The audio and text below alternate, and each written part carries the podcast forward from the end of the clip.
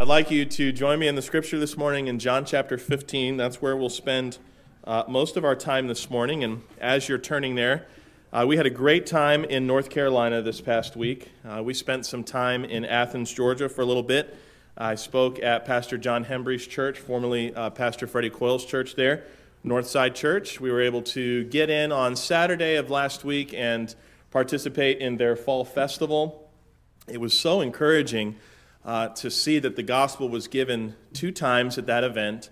And as John masterfully went through the plan of salvation, many people raised their hand to indicate that they understood enough that they would put their trust in Jesus Christ.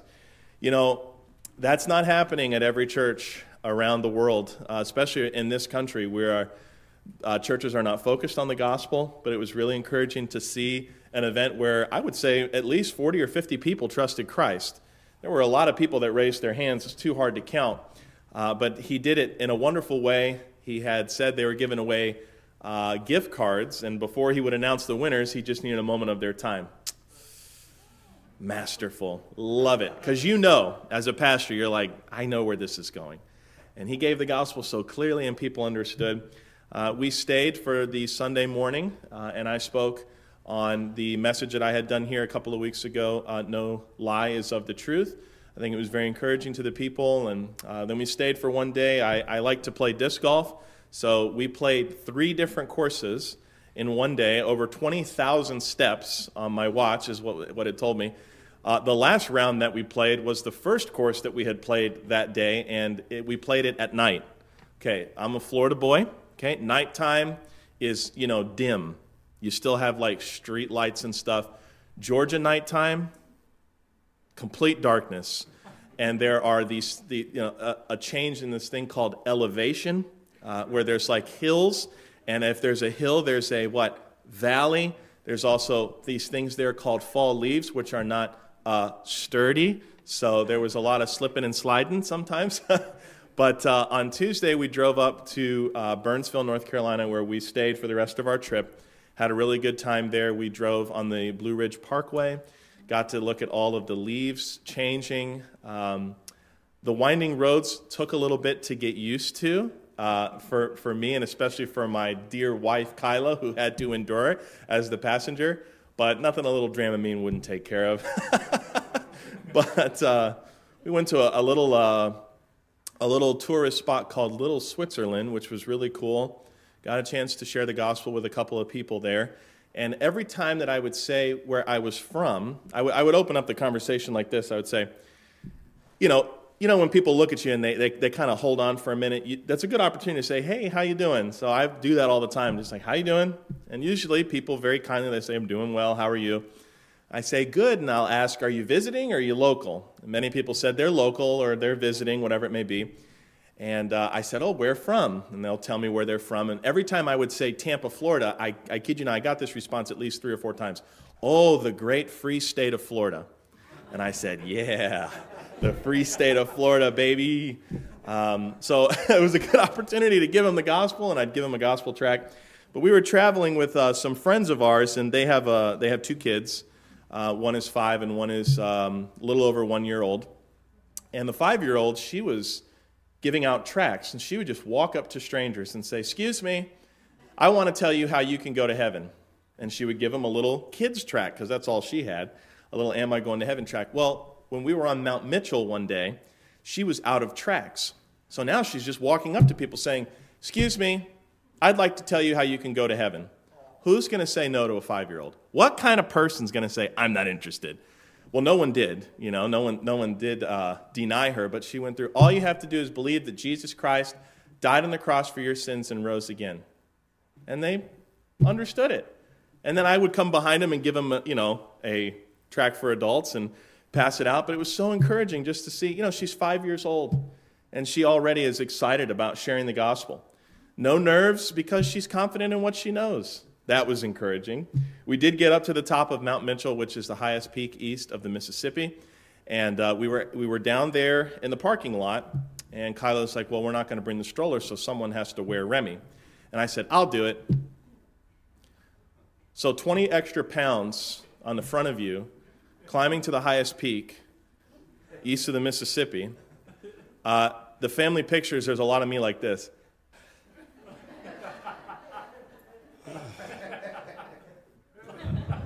You know, because uh, I was wore out.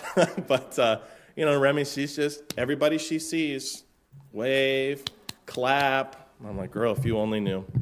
If you only knew the work that is going into making this happen. But uh, I, I, say if there's three words that I could describe this vacation, it is uh, refreshed, refocused, and reminded. Uh, I think many times in ministry, people uh, often warn you about burnout. And I have come to the conclusion because of the scripture and what we're going to focus on this morning. The only way that you burn out is if you stop fueling up, if you stop getting the gas that you need to keep going. If ministry becomes you centric, it becomes result oriented, uh, then that's not going to last. And it's great to get away and to be reminded, refreshed, and refocused. But I think the best thing that can come from times like that is you remember why you're doing what you're doing. It was nothing greater than to just simply be present in the moment. This was one of those first vacations where we're not looking forward to sleeping in. You don't do that. Remy is up; she's ready to go at seven or seven thirty. Um, you can't just simply go wherever you want to go. Although my wife, she said, you should go play that golf course. And I did go play that golf course, and it was great. Uh, we're not going to talk about what I shot, just the fact that I was actually there. That was really nice. But things change when you have a kid. You know, things are different. Uh, you know, schedules go, you know, they come and go. We're constantly looking at the little car monitor to see is she asleep? Is she awake? If she's not asleep, why not? but uh, you know things change but you you get to slow down and you enjoy and you remember the reason why you get to enjoy things like this is because jesus died and rose again for my sin. I know that sounds so basic. It sounds so you know first level christianity but folks this is what gets us through everything in life. You know say some tragedy befell us on our vacation. Whatever it may be whatever it could have been is the lord still good? I think sometimes we look at God and we say, God is good when we get a blessing. Oh, I got this car, God is good. Oh, I got this, uh, you know, my kid got into college or whatever it may be. I got this bonus at work or, you know, I didn't get any stoplights on the way to work today and I was running late. Therefore, God is good. Well, if all of those things were the opposite, is God now not good? He's good all the time. We have got to remember these things, and we see God's love demonstrated to us in the shed blood of his Savior in that empty tomb. Amen?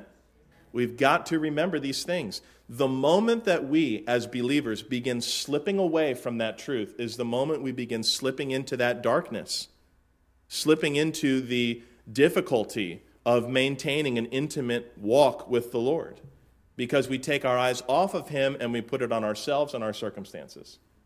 So it was a really good time, yes, but the reason why it was good was not because of the beautiful leaves not because of the time that I got to spend with my family, although those things were great. It was good because I knew, regardless of what happened, I'm going to be with my Savior one day.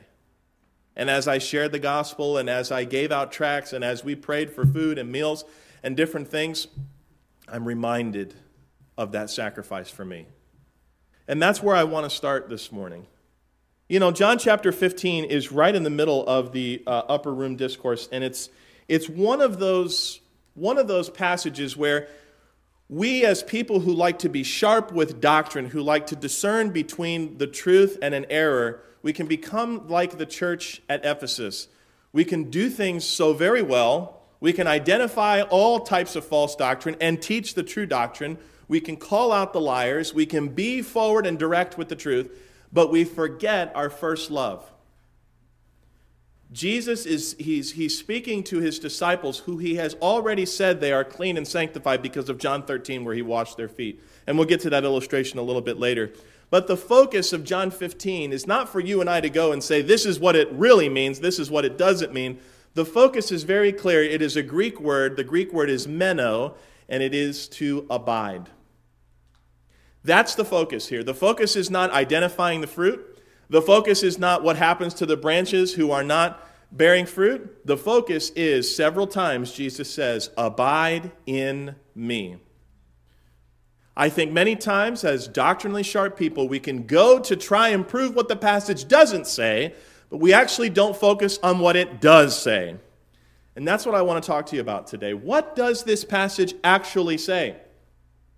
What are we supposed to take away from this? Because, folks, if you're today and you've already, you're here today and you've already put your trust in the death, burial, and resurrection of Jesus Christ, you have a home in heaven. You have the indwelling of the Holy Spirit. The moment that you believed, you have a new nature that was born of God and cannot sin.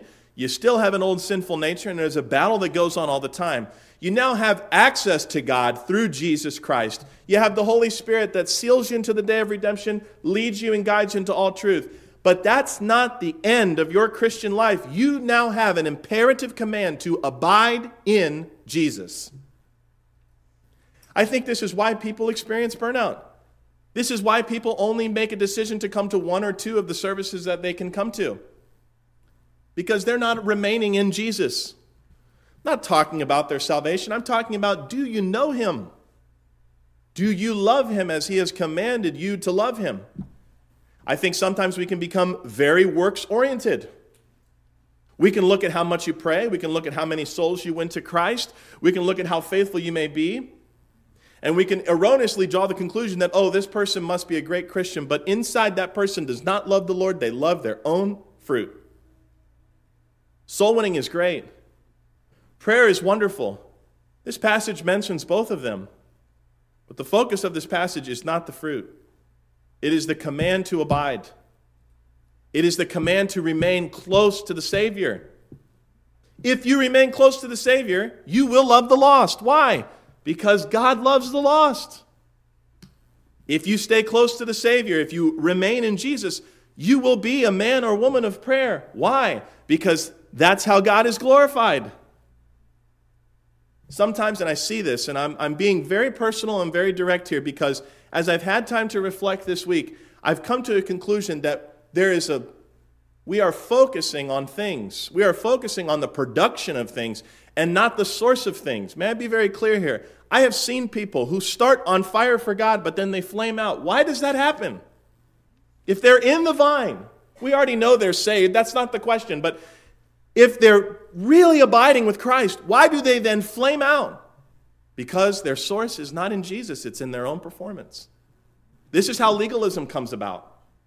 Legalism comes about and says things like this Well, if you're really holy, then you'll do holy things. And therefore, the pastor raises himself up as the example, and all the people try to be like the pastor, and the pastor sets the rules.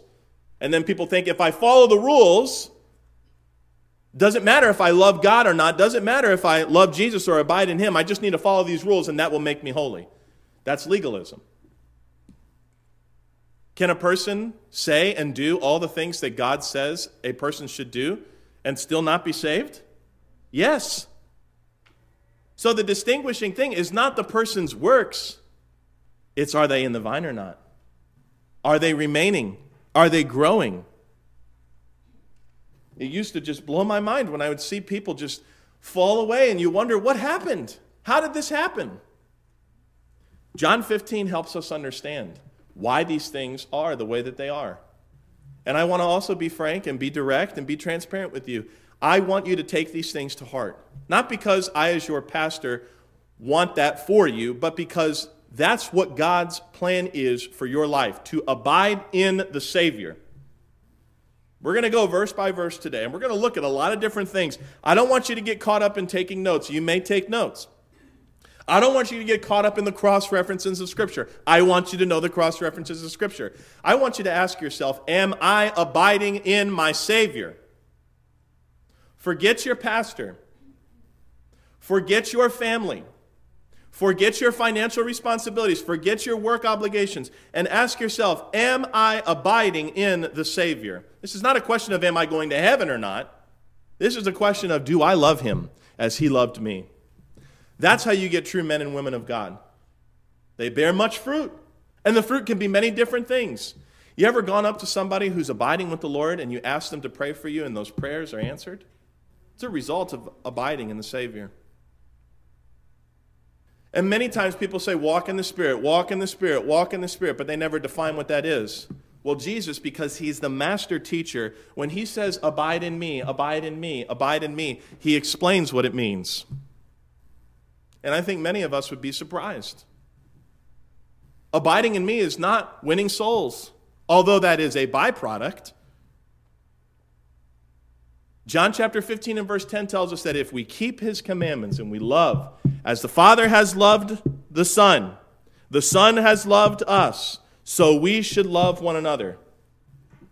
Why do you think at the end of 1 Corinthians chapter 12, when Paul is done speaking on all of these things, all these gifts and the hierarchy of gifts in the church, he says in, in, in, the first three verses in chapter 13 of 1 Corinthians, he says, You can have faith that can remove mountains. You can have the oratory skills to whip a crowd into a frenzy. But if you don't have love, you profit nothing. There must be something to love, there must be something to that command. First John has changed my life. That, that, that book, see, I, you know, people will say, yeah, uh, our pastor went through that book. No, that book went through me.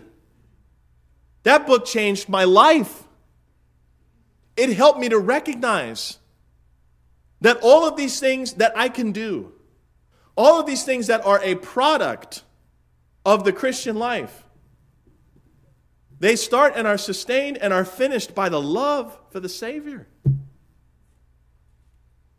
We get callous churches we get hollow, empty believers that, are, are, that have the eye of judgment for everybody when they try to produce their own fruit, when they try to do everything of their own volition and skill.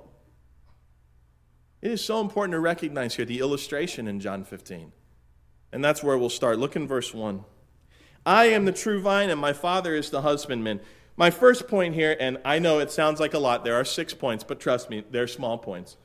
I remember I was listening to John and he said point number four, and I said, Oh boy, I missed the first three. but I've got six things that I want to cover with you this morning. The first thing is Jesus, the true vine. He says, I am the true vine, and my Father is the husbandman. Now, this is, this is older language, and what this means is husbandman is God is the one who cultivates, Jesus is the one who gives the life. The fruit is on the vine. The vine's fruit is cultivated by the father or husbandman. So you can see here the hierarchy, the positions and roles within the Trinity. God is the one who gets that fruit. Jesus is the one who produces that fruit. And we know from other places in Scripture that Jesus has other I am statements, but very significant. Outside of Mark chapter 14 in verses 61 and 62, which is the last time Jesus says, I am, when, in which he is asked by the religious leaders if he is the Christ. He says, I am. And not only that, you're going to see the Son of Man coming on the clouds with glory. They understood what he said. This is one of the last times that he uses that statement, I am. He's going to be offered up after this. He's going to his disciples not to talk about whether they're saved or not, but to tell them, if you want to be my disciple, if you want to walk with me as I have walked here, you must do this one thing. And he starts the illustration by saying, I'm life. Hold your spot here and go to John 14, 6. He says in John 14, chapter 6, Jesus saith unto him, I am the way, the truth, and the life. No man cometh unto the Father but by me. Look in chapter 10 and verse 30. Page 1130, but we're in John 10, verse 30. He tells them about no man can pluck them out of my Father's hand. My Father, which gave them me, is greater than all. And he makes this statement in verse 30 I and my Father are one. Look in verse 9 of the same chapter. John chapter 10 and verse 9, he says, I am the door. By me, if any man enter in, he shall be saved and shall go in and out and find pasture. John chapter 6 and verse 35.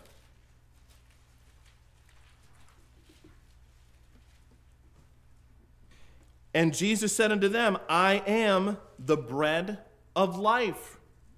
He that cometh to me shall never hunger, and he that believeth on me shall never thirst. And all God's people said, Amen. Yes, I have some water under here. Yes, I'm going to fill my belly with some chili.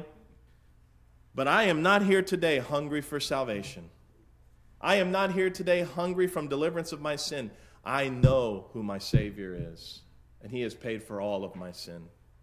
Past, present, and praise God, the future sin too. He paid it all. Look in chapter 4 and verse 26. He's speaking to the Samaritan woman here. She's missing some things. She says, when the Messiah has come, he's going to be called Christ. He'll tell us all things. I worship in this mountain, blah, blah, blah. Jesus says to her very, very plainly in verse 26 Jesus saith unto her, I that, uh, that speak unto thee am who? He. You know, it's so interesting. I see these little videos. I'm not going to spend this, I'm not going to spend a lot of time on this point, but I've seen these little videos of uh, Islamic apologetic channels. Yes, they do exist where they seek to destroy any kind of validity that Jesus is the Christ. In Islam, that is a major sticking point. They say, yes, Jesus, good man, he's a prophet, he's from Allah, but he's not God's son because God has no son. And they'll say he never claimed to be the Messiah. You need to mark John 4 26. You need to mark the book of Mark, chapter 14, verses 61 through 62. They would not, the Jews would not have put him on the cross if he denied to be the Messiah. But he says to her, I that speak unto thee am he. He says he's the Christ, the bread of life, the door. He and the Father are one. He is the way, the truth, and the life. And back in John 15, 1, look what he says now. He says, I am the true vine. And my Father is the husbandman. And that goes to my second point the role of the Father. My Father is the husbandman. Look in 1 Corinthians chapter 3. Hold your spot in John 15 and look over in 1 Corinthians chapter 3. We'll look at two verses there. We're kind of popcorning this out, but that's okay. 1 Corinthians chapter 3 in verse 7. As you're turning there, a little background, there was some contention in the church. There was some spiritual babiness going on. There was a bunch of wah wah, no he said, no she said. They were beginning to fraction themselves to I am of Apollos, I am from Peter, I am from this and that. And Paul says, I'm glad I didn't baptize any of you guys. I'm glad, except for Crispus and Gaius, which, by the way, those are some names. That's always stuck with me. Sometimes, I, you know, if we ever adopt again, I want to see Kyla's reaction when I say, yeah, let's go with Crispus. what? No. All right, I got another one, Gaius. but look what he says here in verse 7. So then, neither is he that planteth anything, neither he that watereth, but who? God giveth the increase. And we know the increase comes from being in the vine, as we'll see in John 15. But the husbandman collects the fruit that you and I produce. We can only produce that fruit as we are connected to the vine. Now, listen to me closely. People will say, that's the sticking point. If you're not connected, then you're not born again. Folks, you can be a believer and have hollow empty, withered branches. This is the exact thing we're going to get into today. And that is not the focus, but it's a byproduct of not abiding in Him. So we should be able to define that term. Look in verse 9. For we are laborers together with God, ye are God's husbandry, which means we are the thing that He cultivates, ye are God's building. I did not write this down but it's come to my mind. We are also the temple of the Holy Spirit. I want you to think about that statement and think about how we use this body.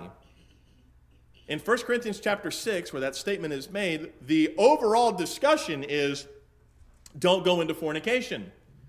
What does God's temple have with uncleanness? He's arguing from a, a, point of fact, meaning that's not how we should behave because this is the temple of God. This is also why we believe the Bible teaches very clearly that a vessel, a body, that has been possessed by the Holy Spirit, which only comes about by faith in Jesus Christ, cannot be also possessed by a demon. But that's not the focus. The focus is this is who you are. I mentioned this a couple of weeks ago. How people say, well, I am a contractor or I am a delivery driver, or I am a Trent, for an example, he's a youth director. We have sound technicians, all these different things. Those are things that we do. But who are you? I'm not trying to blow your mind in simplicity. I'm trying to get you to zoom out far enough and recognize you are a child of the King. That's who you are. And that's only for those who have believed on Jesus Christ for eternal life. But we can get caught up in our worldly definitions. Yes, I am a father, I am a pastor, I am a husband, but I'm also primarily a child of God, so I should act accordingly. Jesus is speaking to disciples who they're kind of figuring out what's going on. Remember, they're not recognizing he's going to go to the cross to die. The very last thing that is said in the discussion of the Lord's Supper is who's going to be the greatest in the kingdom? This is a sign that these guys missed it. Here come the troops. What does Peter do? Slices off a man's ear. Jesus puts that ear back on. By the way, I want that kind of health insurance. Hey, man, right? I'm sick. You're healed. but did Peter understand all things? Mm-mm. Matter of fact, he made statements that required Jesus to rebuke him as the spirit of Satan. He's trying to educate, he's trying to teach. Notice everything that we looked at in John 15 1, I showed you things that Jesus had already said. He's revealing new truth now, and that's why I've moved forward in Scripture to show now the healthy, growing relationship between a believer and his Savior. So let's go back now. John chapter 15, we're here in verse number 2 there is a statement that is made, and it's a statement of generality, okay? It is an example. Every branch in me that beareth not fruit, he taketh away. Now, stop for a moment here. This is significant. In farming culture, the branch that is not bearing fruit, when it is taken away, it is not taken away and then thrown on the ground. The only branch that is taken away and thrown on the ground is the branch that is diseased, that it, it won't grow. And therefore it's withered. And then we see from later in the passage, it's gathered up to be burned. It has no value, it's profitless. The one that is taken away is for a time attached directly to another part of the vine, and it's actually taped around it. It's another chance to say, you need special attention. So I'm going to put you here and we're going to give you an opportunity to thrive. You get one on one attention from the teacher. How many y'all remember that? You remember being that kid? That all of a sudden there's 15 kids in your class, and then the lights go dim and the spotlight goes on, and whoo, the teacher sees you. By the way, I want to share with you something. This has nothing to do with the message. I got a phone call the other day at the church here. A lady has called because she saw, she was looking for some Bible teaching. She saw me on YouTube. She saw my name. And she called in and she asked, Is this the same Jesse Martinez that was a third grader at Morgan Woods Elementary? this is that teacher I told you about. The one who has on the top of her board, attitude determines altitude. I looked at my phone, the screen, and I saw Deborah Hamlin. And I was like, and I told her, I remember you ran a tight ship, Miss Hamlin. I, rem- I have told my people how I thought you may have been a spy because you ran it tight. it was so amazing to hear her talk about the simplicity that she has achieved by hearing some clear truth. I have not seen her in so many years. And I must confess, it is a miracle to be able to look at me now and think, oh, yeah, that's third grade Jesse. I don't know how that happened. but man, it was crazy. And I said, I can't wait to tell my people that. Anyway, I wanted to tell you that because we were talking about that attitude determines altitude. And I think she's planning on coming. She lives in St. Pete though she may be here. What a, wouldn't that be something? I called my uncle and I said, You will not believe what happened. I told him, he said, You're right, I don't believe it. Look in John chapter 15, verse 2. Every branch in me that beareth not fruit, he taketh away. And every branch that beareth fruit, he purgeth it, and it that it may bring forth more fruit. So the, the role of the husbandman here, as Jesus is illustrating, is he is going to prune the branches that are fruitful. He's going to cut them back so they grow back stronger. That's the reason why that's done. And the ones who do not bear fruit, they're taken away. They get special attention. Look at verse 3. We'll read it here, and then I have some statements, and we'll look at Scripture. Now, now, he says, now, right now, my disciple, uh, excuse me, these, these apostles that I have chosen, now, ye are what? Clean through what? The word which I have spoken unto you. Listen to this statement here. Believers are already clean in Jesus' illustration of the vine and the husbandman. Hence, the point of this passage is for the believer's spiritual growth and instruction for how they can bear fruit. The absence of fruit or the presence of difficulties in the life of a believer do not determine the validity of one's salvation. They're already clean. You know why Jesus puts this here? I believe he puts this here because he knows thousands of years later, men will twist this passage. And boy, it's been twisted. He made a statement, but is clean every whit in John 13 10. Would you join me there for a moment, please? John 13 10.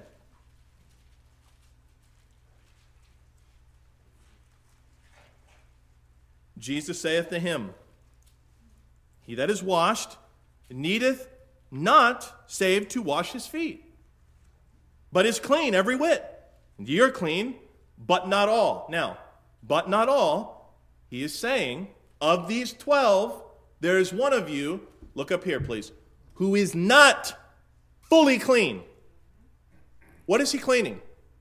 He's cleaning their feet. He's saying, You're already clean, save your feet. But There's one of you who's not at all. Who was that? Judas. This is another prime example that you can be a follower but not a believer. But what does he mean here? He that washed needeth not save to wash his feet. What he means by here is those who have already believed, they don't need a full bath. That's what that word wash there. If you look at little little r, it means a full bath. And this was very common in Jewish practice before they would go to the temple. They'd have these little baths. I can't pronounce the name. I think it's mitzvah or something like that. But they would bathe their entire bodies so that as they walked up to the temple, they were fully clean. But when you walk on dirt, your feet get dirty.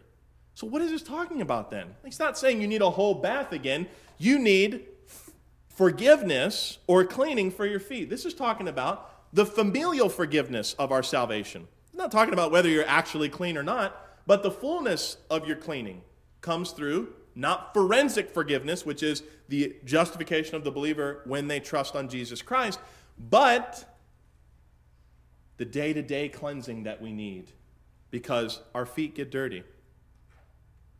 Raise your hand if you have sinned today.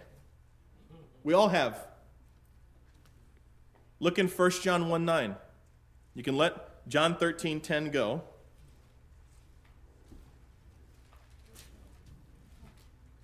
This is where 1 John 1 9 comes into play. I've run into a lot of heat, and I'm talking solar heat on the internet for things like this. But that's okay. I tell Trent all the time, that's all right. We just pray for people, and we keep telling the truth. People need the truth.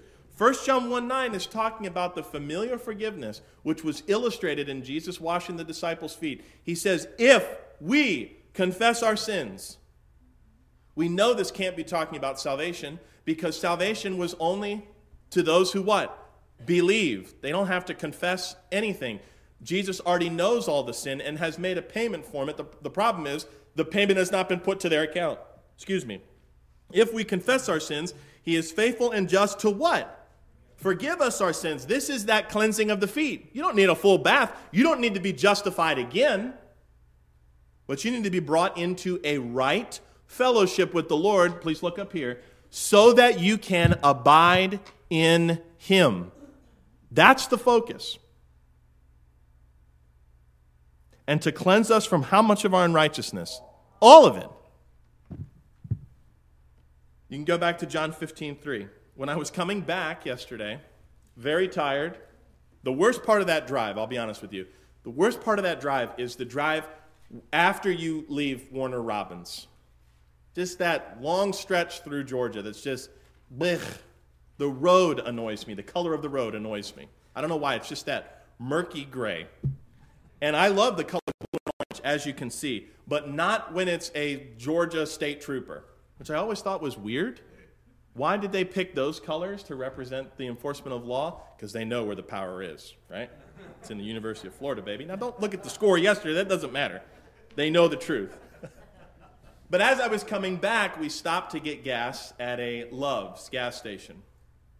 And I'm pumping gas, and I see this gigantic truck with a huge trailer behind it. And it said on the side of his truck, Jesus said, repent. And on the, I'm, guys, that trailer was so big it had a giant red cross leaned up against it. And he had, it was like one of those billboards, you know? And he had all these things, and it said, turn from sin, give your life, all these different things. And this guy's hanging his arm out the window. And I just thought, if he just understands simply what the gospel says, maybe he'd change his truck to say Jesus said, believe. Yes, he said repent, but in every context he said that, he said because the kingdom of heaven is at hand. So I'm pumping gas, you know, I'm working on trying not to get irritated by these things, but actually, how can I help them get to the solution? So I'm pumping gas, I go inside, get something, come outside. I get a little track out of my little track holder. I start the trek over to this guy. And I walk over to him, and I, I'm looking at him, right? I don't put my hand on his truck because, you know, personal space. I want favorable attention. But he's very annoyed. He looked at me and said, What? And I thought, I thought, for somebody that has spent all this time and money on trying to get people to heaven, that's really not a good way to start your conversation. So I decided to say one thing to him. I opened up the tract. I opened it up to where it says number 10 is the only right answer. And I, I, I might not have been as tactful as I would have liked, but I held it like this, right up to him, and I pointed and I said, Jesus also said the word believe almost a hundred times, way more than he said repent. And I gave him the tract, and I, this was the face I got. Shock. It was shock. What's my point in that? There are people that know what Jesus says, but they don't understand it. And I, I really, I prayed for that guy for a majority of the trip home. I prayed that he would be so impressed by someone brazenly walking up to his truck and telling him about the very thing that he says here, not someone cussing him out or telling him, you should let people believe what they want to believe, because that's probably what he gets a lot of. Probably emboldens him to do what he does. But maybe he'll look at it and say, man, the scripture does say believe. Jesus does say believe. And maybe he'll change his truck. I don't know. But I hope so. We need to pray for people that are so willing to follow the Lord, but they're not clean. They're not clean. Why were they not clean? Because they didn't have a big enough red cross? Because their truck wasn't polished enough? No, no, no. Because they haven't believed on Jesus Christ. Look in verse 4 now. We've talked about Jesus being the vine, God the cultivator, the husbandman. What happens with, with the branches? Verse 4. Here is the this is a conditional statement with an imperative command. What does it mean by conditional? It means that there is a condition that you and I must meet in order for the result to happen. Jesus has already fulfilled his obligation. It is now our job to fulfill our part, not to be justified, but to be sanctified throughout this life, to be able to produce fruit. Look what it says here Abide in me, and I in you. As the branch please mark this, cannot bear fruit of itself, except it abide in the vine, no more can ye, except ye abide in me. They're already clean. Look at verse 3. Now you are clean, but do you abide? And he's saying, the only way that you abide is by staying with me and I in you. This is why John, when he writes in 1 John, he says, We stay close to him, he stays close to us. It's I don't want you to think too deeply about this. It is literally following the one who's holding the light. I told you that I did some night disc golfing. All I had was my watch. I left my phone at home for some silly reason, I don't know. But all I had was this faint little light to look down and say, This is a stump, this is a hole, this is a pile of leaves, use caution, you know? It would have been nice if I was able to stick next to a friend of mine who had a giant flashlight. That's where the light was. And I actually said it while we were playing the round. I thought, man, there's no better illustration of 1 John than what we're going through right now. Everybody who had the light, I was clambering over to get to them because I wanted to be able to see where I was going, lest I'd have injury. It's the same thing. They did not leave me, I'm the one who walked away from them. This is the same illustration with Jesus. He does not leave you, but you can walk away from him. And the way you stay close to him is not by being a person who prays a lot. He's not by being a person who just goes to church for the sake of going to church. You've got to love the Lord, and those things will follow. But that's the motivation. If you only win souls because you want to be the person that does the best at soul winning, you will burn out. I'm telling you right now. There are people who no longer soul win, who were great soul winners. Why? They did not abide in the Lord. Now, some would hear that and be shocked and say, oh, he's, he's not focusing on soul winning. Yes, I am. But I want you to do it your whole life, not for six months. What profit is that? What profit is that? Yes, God uses that believer to bring people under the sounds of righteousness. There's a man sitting back there, Dr. Arnold. You know why he still does what he does? He loves the Lord. He's not getting up going, Come on, Yankee, you got to do it. You got to dig deep, dig deep. You got to find it. That's not that's not how he does it. He looks at that bloodstained cross. He looks at the price. And then when he goes and soul wins with people, folks, I've seen it. I've seen it while he had it. He had a neck brace like this, walking around a doctor's office when he had his neck surgery. And he could still, with a smile on his face, face, with joy in his voice, share the gospel with people. That's not the product of his own volition. That's the Lord working through him. And aren't you thankful for a man like that? I want to produce people like that. I don't want the people who just come around, hang around, and then they go. And always there's something wrong with this ministry. You notice that too? Oh, this person said this or this person said that, whatever it may be, and that's why I left. No, you left because you first left the Savior. That's what happened. You didn't love the Lord, you loved the performance. You loved the work. Did you forget how that work came about? Hello. Who's the vine? You? Me? Mm-mm. Listen to this statement here. This statement from Jesus is conditional with an imperative command. He is saying that if a believer remains close to him in intimate fellowship, and we'll get to that in a moment, then he will remain close to that believer. People say, well, this means, you know, he'll leave you and then that means they're forsaken and they have to get saved again. No, no, that's not what he's talking about. The command is that one benefits the believer's spiritual maturity and fruit bearing by staying close, abiding in him. Look at verse 5. I am the vine, he reminds them again. Ye are the branches. Now, what do we know about branches? Verse 2. Look at verse 2. Every branch that is in me that beareth not fruit, he taketh away, and every branch that beareth fruit, he purgeth it, that it may bring forth more fruit. So we have, we have some things we've learned about the branches here. Number one, the branches are connected to the vine. And number two, there are branches that bear no fruit or much fruit. Doesn't say they're not branches if they don't bear enough fruit. But there are some who will have more and some will, who will have less. What's the difference? God picked the favorable branch and made them grow? Mm-mm. That branch stayed close and connected to the vine. Look what it says in verse 5 He that abideth in me, and I in him, the same, that same one that abides in me and I in him, bringeth forth. We have now a upgrade from verse 2, which said more fruit, to now it says bringeth forth much fruit. Remember, folks, this is a farming illustration, which is the way to life. It's not a way of life, it is the way that you live in their time. There ain't no processed foods back in that day.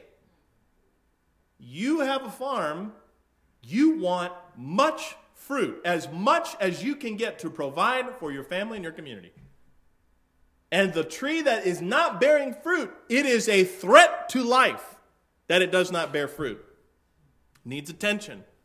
That's why it's taken away, given a chance to grow.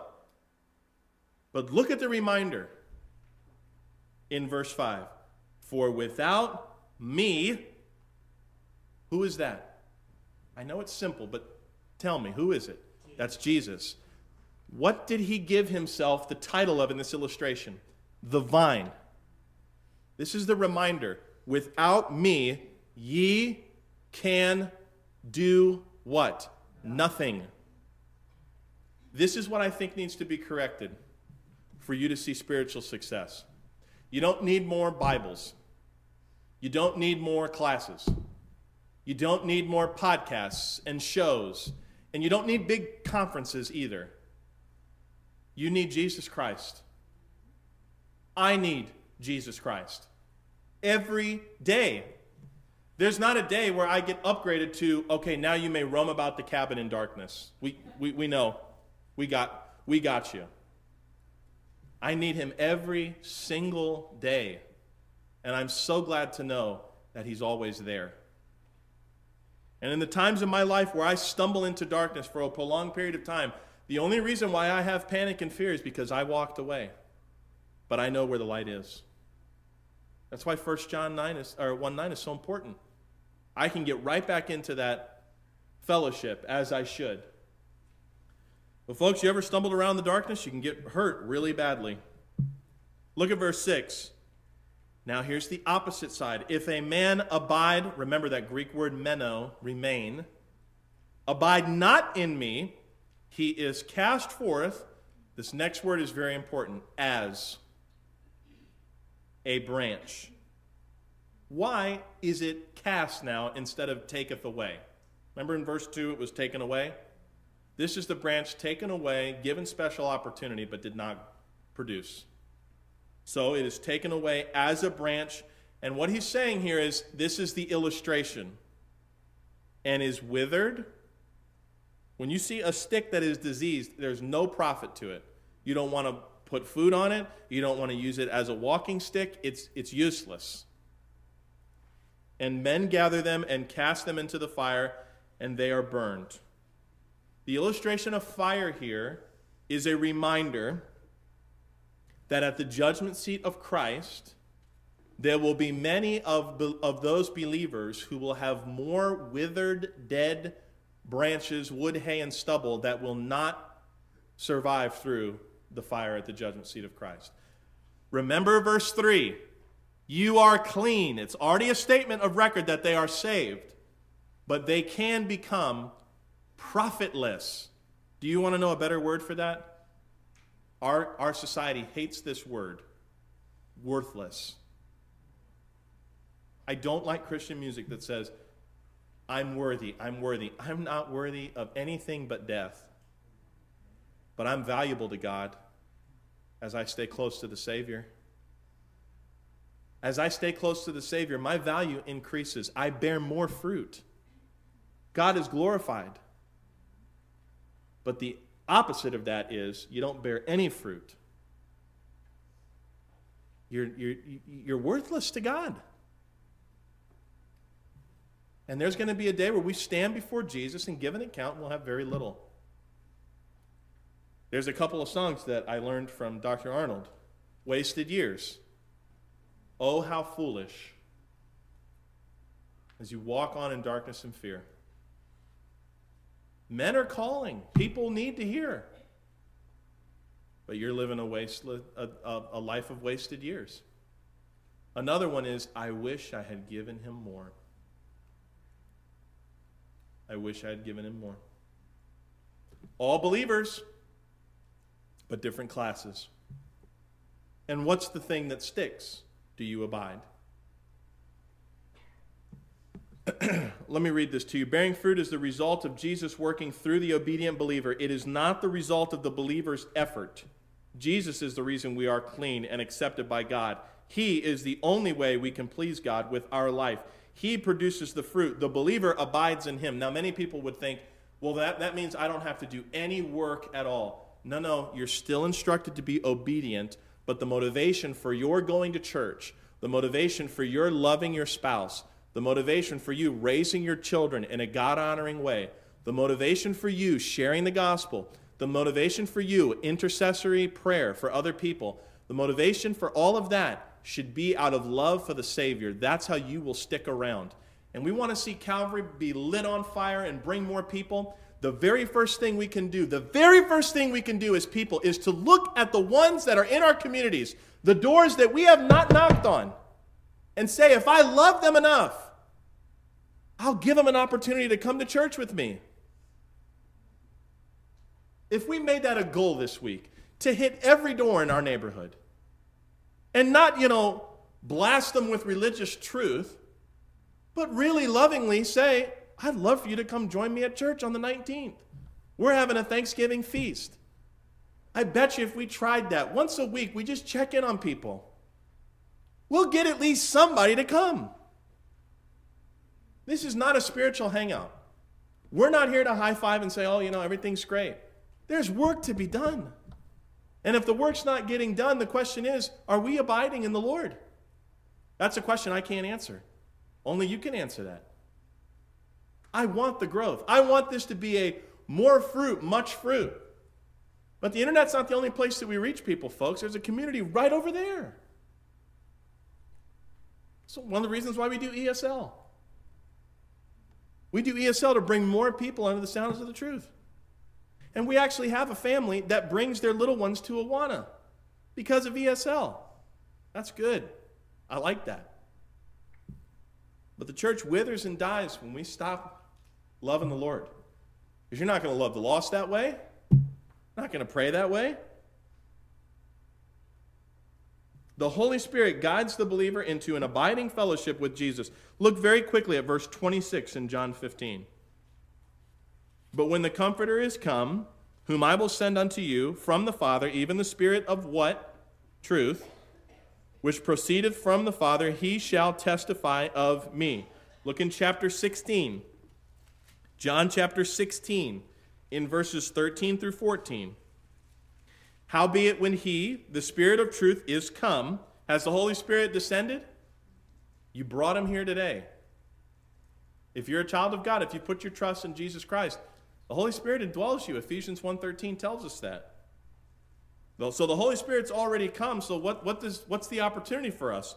He will guide you into all truth, for he shall not speak of himself, but whatsoever he shall hear, that shall he speak, and he will show you things to come. He shall glorify me, for he shall receive of mine and shall show it unto you. Look at chapter 17 and verse 17. This is Jesus' prayer of intercession. This statement here, verse 17 sanctify them through thy truth. Thy word is what? Truth. Look at verse 20. Neither pray I for these alone. Who are those alone? He's talking about the disciples there. This prayer he is expanding. But for them also which shall believe on me through their word. Look up here. That's you. May I say this very plainly?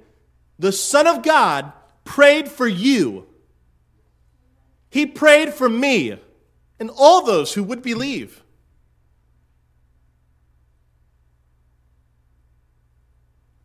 How could we not love that man? How could we be so caught up with the now that we say, I'll get to serving God later? He prayed for you. I think about this often when I don't want to do what I'm supposed to do. When, as Cain was warned, sin is at the door, when the opportunity for me to do wrong is present and available, I remember that Jesus, not, he didn't just merely say, Yeah, I'm here. He prayed for me. It's a great motivation and encouragement. By the way, we've gone now all the way to the last point. Look in John 15, 6.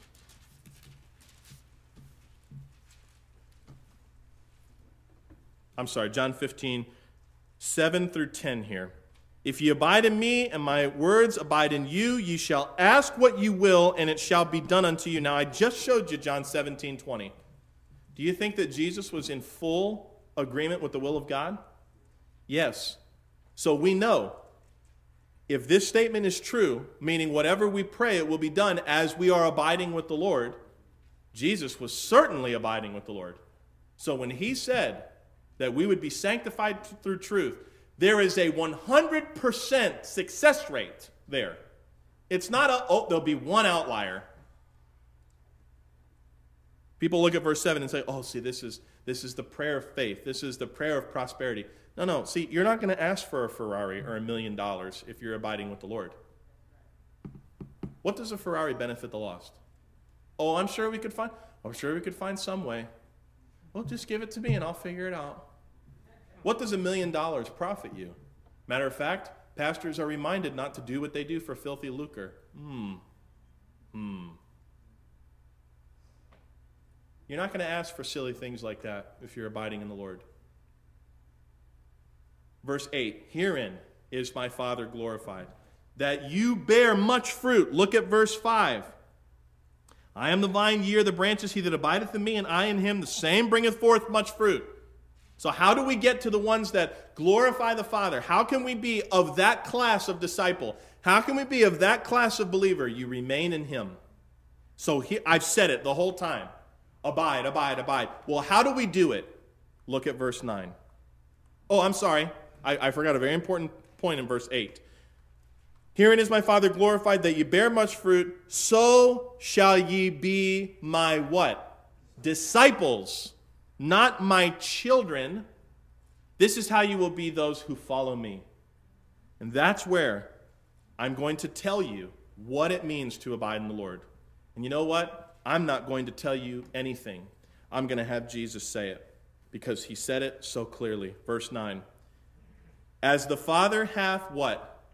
Loved me, so have I, who's I, Jesus, loved you, who are those believers, specifically the, the 11 that he's talking to, save the one, because he's not a believer.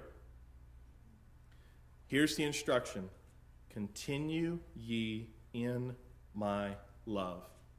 And here's a condition, verse 10 If ye, believers, keep my, Jesus, commandments, ye shall abide in my love. So that's, see, people are trying to write books. They're trying to figure it out. How do we do it? How do we do it? How do we do it? You obey his commands. So now, it's like a puzzle, folks. We're told to abide. Okay. How do we abide? We continue in his commandments. Okay. What are his commandments? Look at what it says even as I have kept my Father's commandments and abide in his love. By the way, Jesus is not telling you to do something that he hasn't already done himself. Amen. He's given us what it looks like. These things have I spoken unto you, that my joy might remain in you, that your joy might be full. Whoa, we've heard that. First John chapter 1, verse 4. These things write unto you that your joy may be full. Look at verse 12. This is my commandment. We're unlocking things, folks. We are told to abide, that's how we bear fruit. We know the fruit is not the focus. The focus is abiding. The fruit will be a natural byproduct of that. Okay, I get it. So abide in me. What's, what, what is that, Jesus? Well, you keep my commandments. Okay, I want to do that. What is the commandment? Verse 12. That ye love one another as I have loved you. And how did Jesus demonstrate his love? Romans 5 8. How was it demonstrated? He died for us. Verse 13 Greater love hath no man than this, that a man lay down his life for his friends. Is it to abide in the Lord and have a grudge against a Christian? Is it to abide in the Lord and have specific pastors that we like and ones that we don't like because, well, I don't like their style and delivery? That ain't Christian, excuse me. That's not discipleship. That's not bearing fruit. That's wah wah he said, she said. That's baby stuff. My daughter, when I tell her no, she doesn't understand everything, but she understands that I want to do something and you're telling me that I can't. And she throws little fits. Babies do that. That would be a problem if she was 30 years old and still doing that. Can you imagine what kind of life it would be if babies never developed mentally like that? Folks, I know they're cute, but can I just be honest? They're little barbaric children. okay? They're going to do any that flailing about. Can you imagine a fully grown strong man flailing about? They're physically restrained. You want to abide in the Lord? You want to keep his commandments? Love. Love one another. Oh, but what about, you know, avoiding adultery? Great question. How do you avoid adultery? You don't sleep with someone else's spouse. Okay. How is there a motivation not to do that? You love that person. You love your neighbor. You're not going to sleep with their spouse. That sounds pretty good to me. Well, what about stealing? It says don't steal. Okay. If you love your neighbor, you're not going to take from them which is not yours.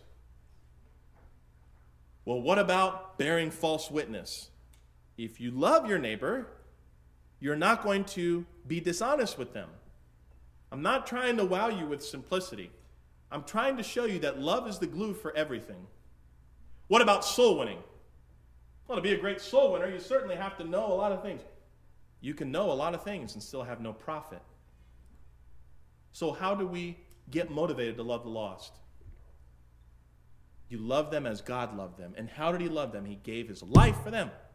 You realize there'll be people who spend an eternity in hell separated from God, yet He still loved them? He still gave His life for them? Verse 14, there's another classification here. Ye are my friends, if you do whatsoever I command you. So here's the, here's the sticking point with this statement here. If we want to be disciples, if we want to be friends of the Savior, we'll be obedient. You ever have friends that are rude and unkind to you? How does that go? Oh, we're, it's so much better. I know they hate my guts, but it's really one of my best friends. Uh, something's wrong, right? Something's in the way. There needs to be reconciliation. How does the reconciliation happen? Two people look past the issue and look to one another. This is why it's so important that when there's problems in the church, there's order. I'm not just out here cracking the whip from the pulpit, you know, with nothing better to do. I'm supposed to love the Lord and in turn love you. Whether you love me back or not, I'm supposed to love you. And I don't serve God because I love you. I serve God because I love Him who died for me.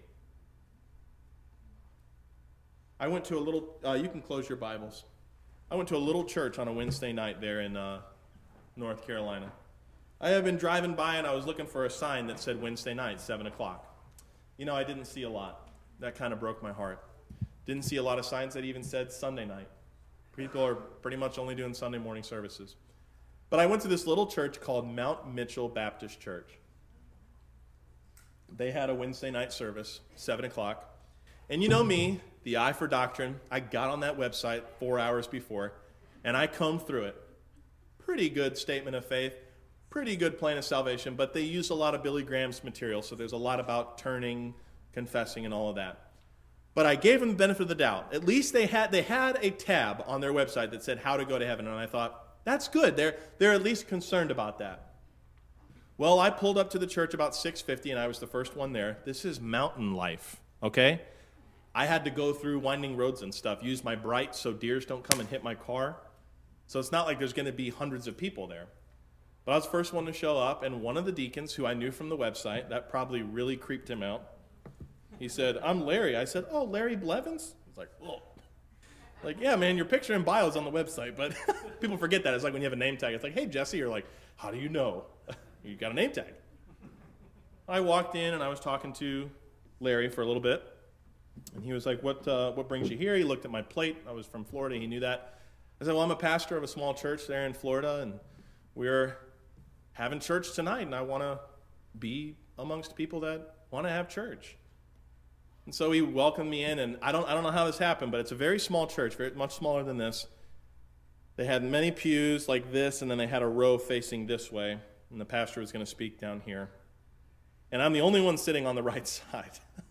As people kept coming in, there was tons of stuff on the left side of the, of, of the auditorium, like, you know, Bibles and purses and bags and little kid activity stuff. So, you know, there were families that were coming in.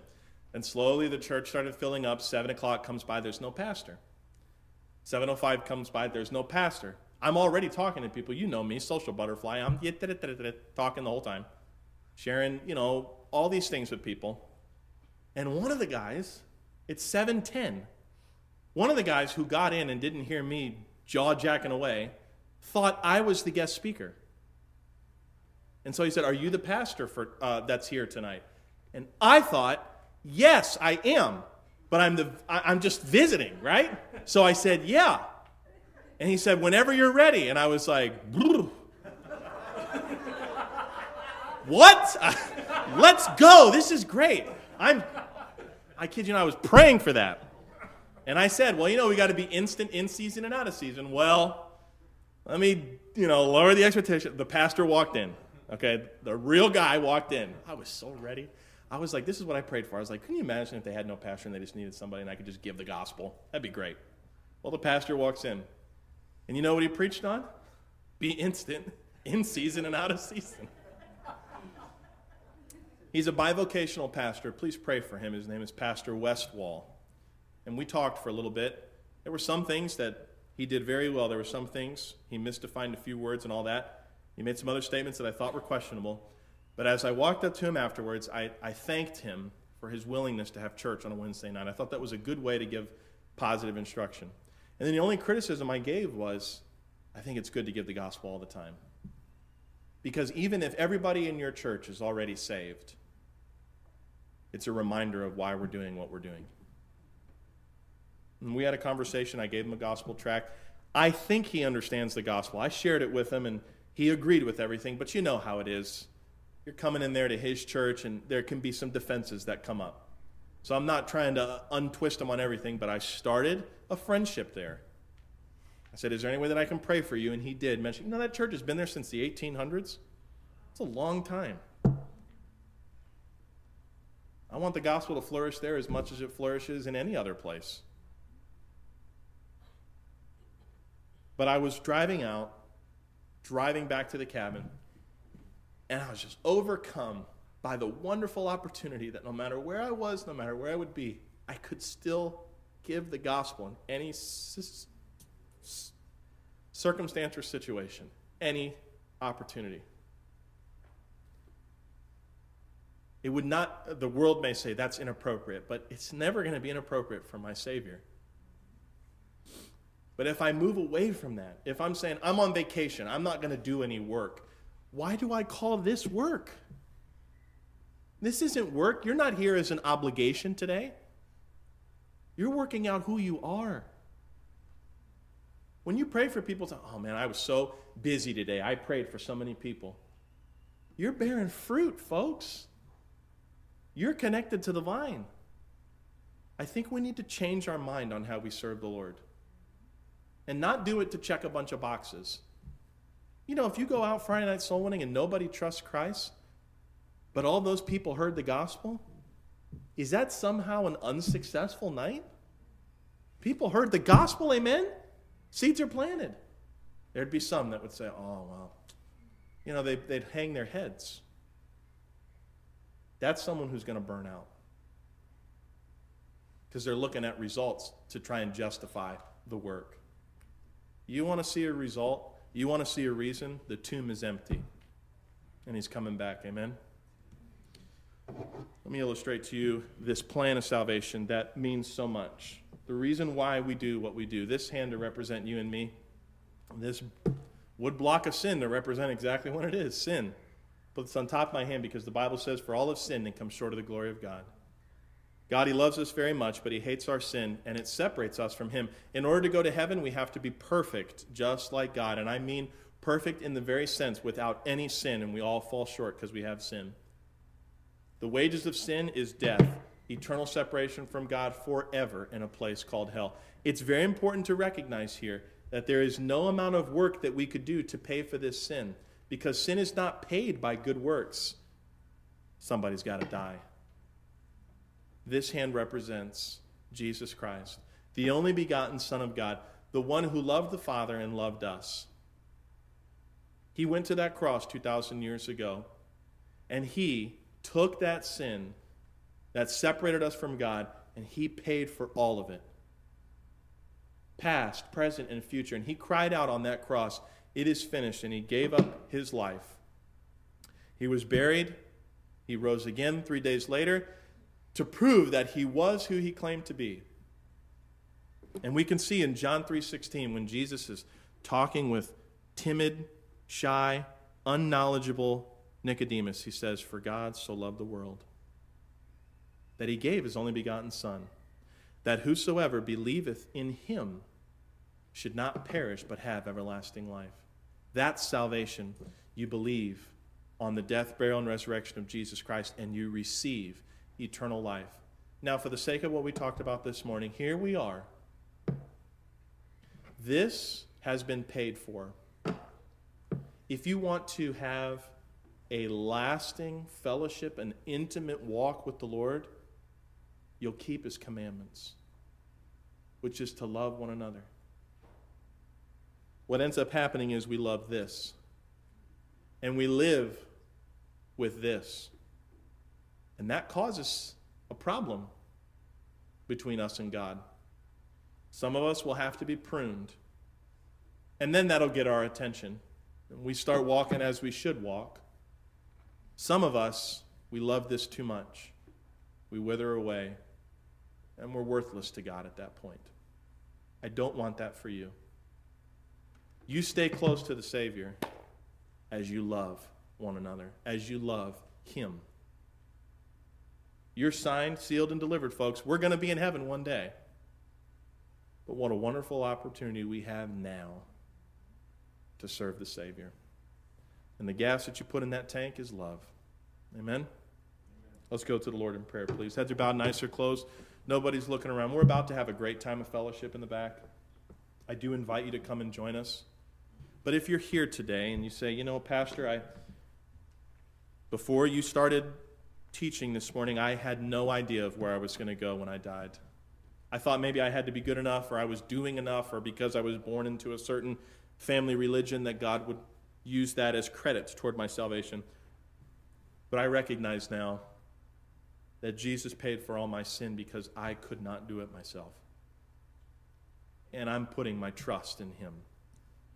I believe that His death, burial, and resurrection has paid for all of my sin if that's you today, and it made sense for the first time in your life, and you've put your trust in Jesus Christ, I would like to pray for you. I'm going to ask you to raise your hand, but this is not to call you out. I'm not going to have anybody walk the aisle. I'm simply seeking to pray for you if you trusted Christ today for the first time. I'd like to pray. Would you raise your hand and let me know? Anyone before we close? Heads are bowed and eyes are still closed. If it's true that I'm speaking with believers today, may I ask you one question? Do you love the Lord? If the answer is no, would you talk to him today? Would you confess that? He's faithful and just to forgive you of that. If the answer is yes, I'm praying that you will continue in His love. You want to be a great soul winner?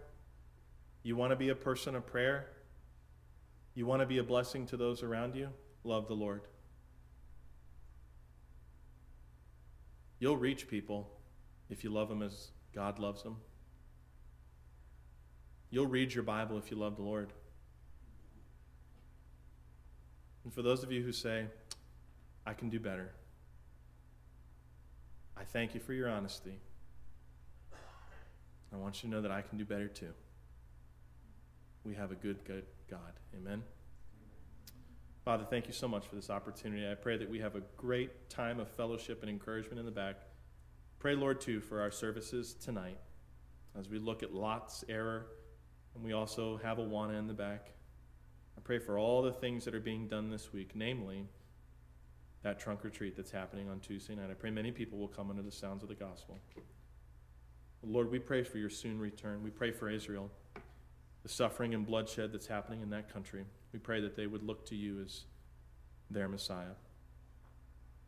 We ask all these things in the wonderful, precious name of Jesus Christ.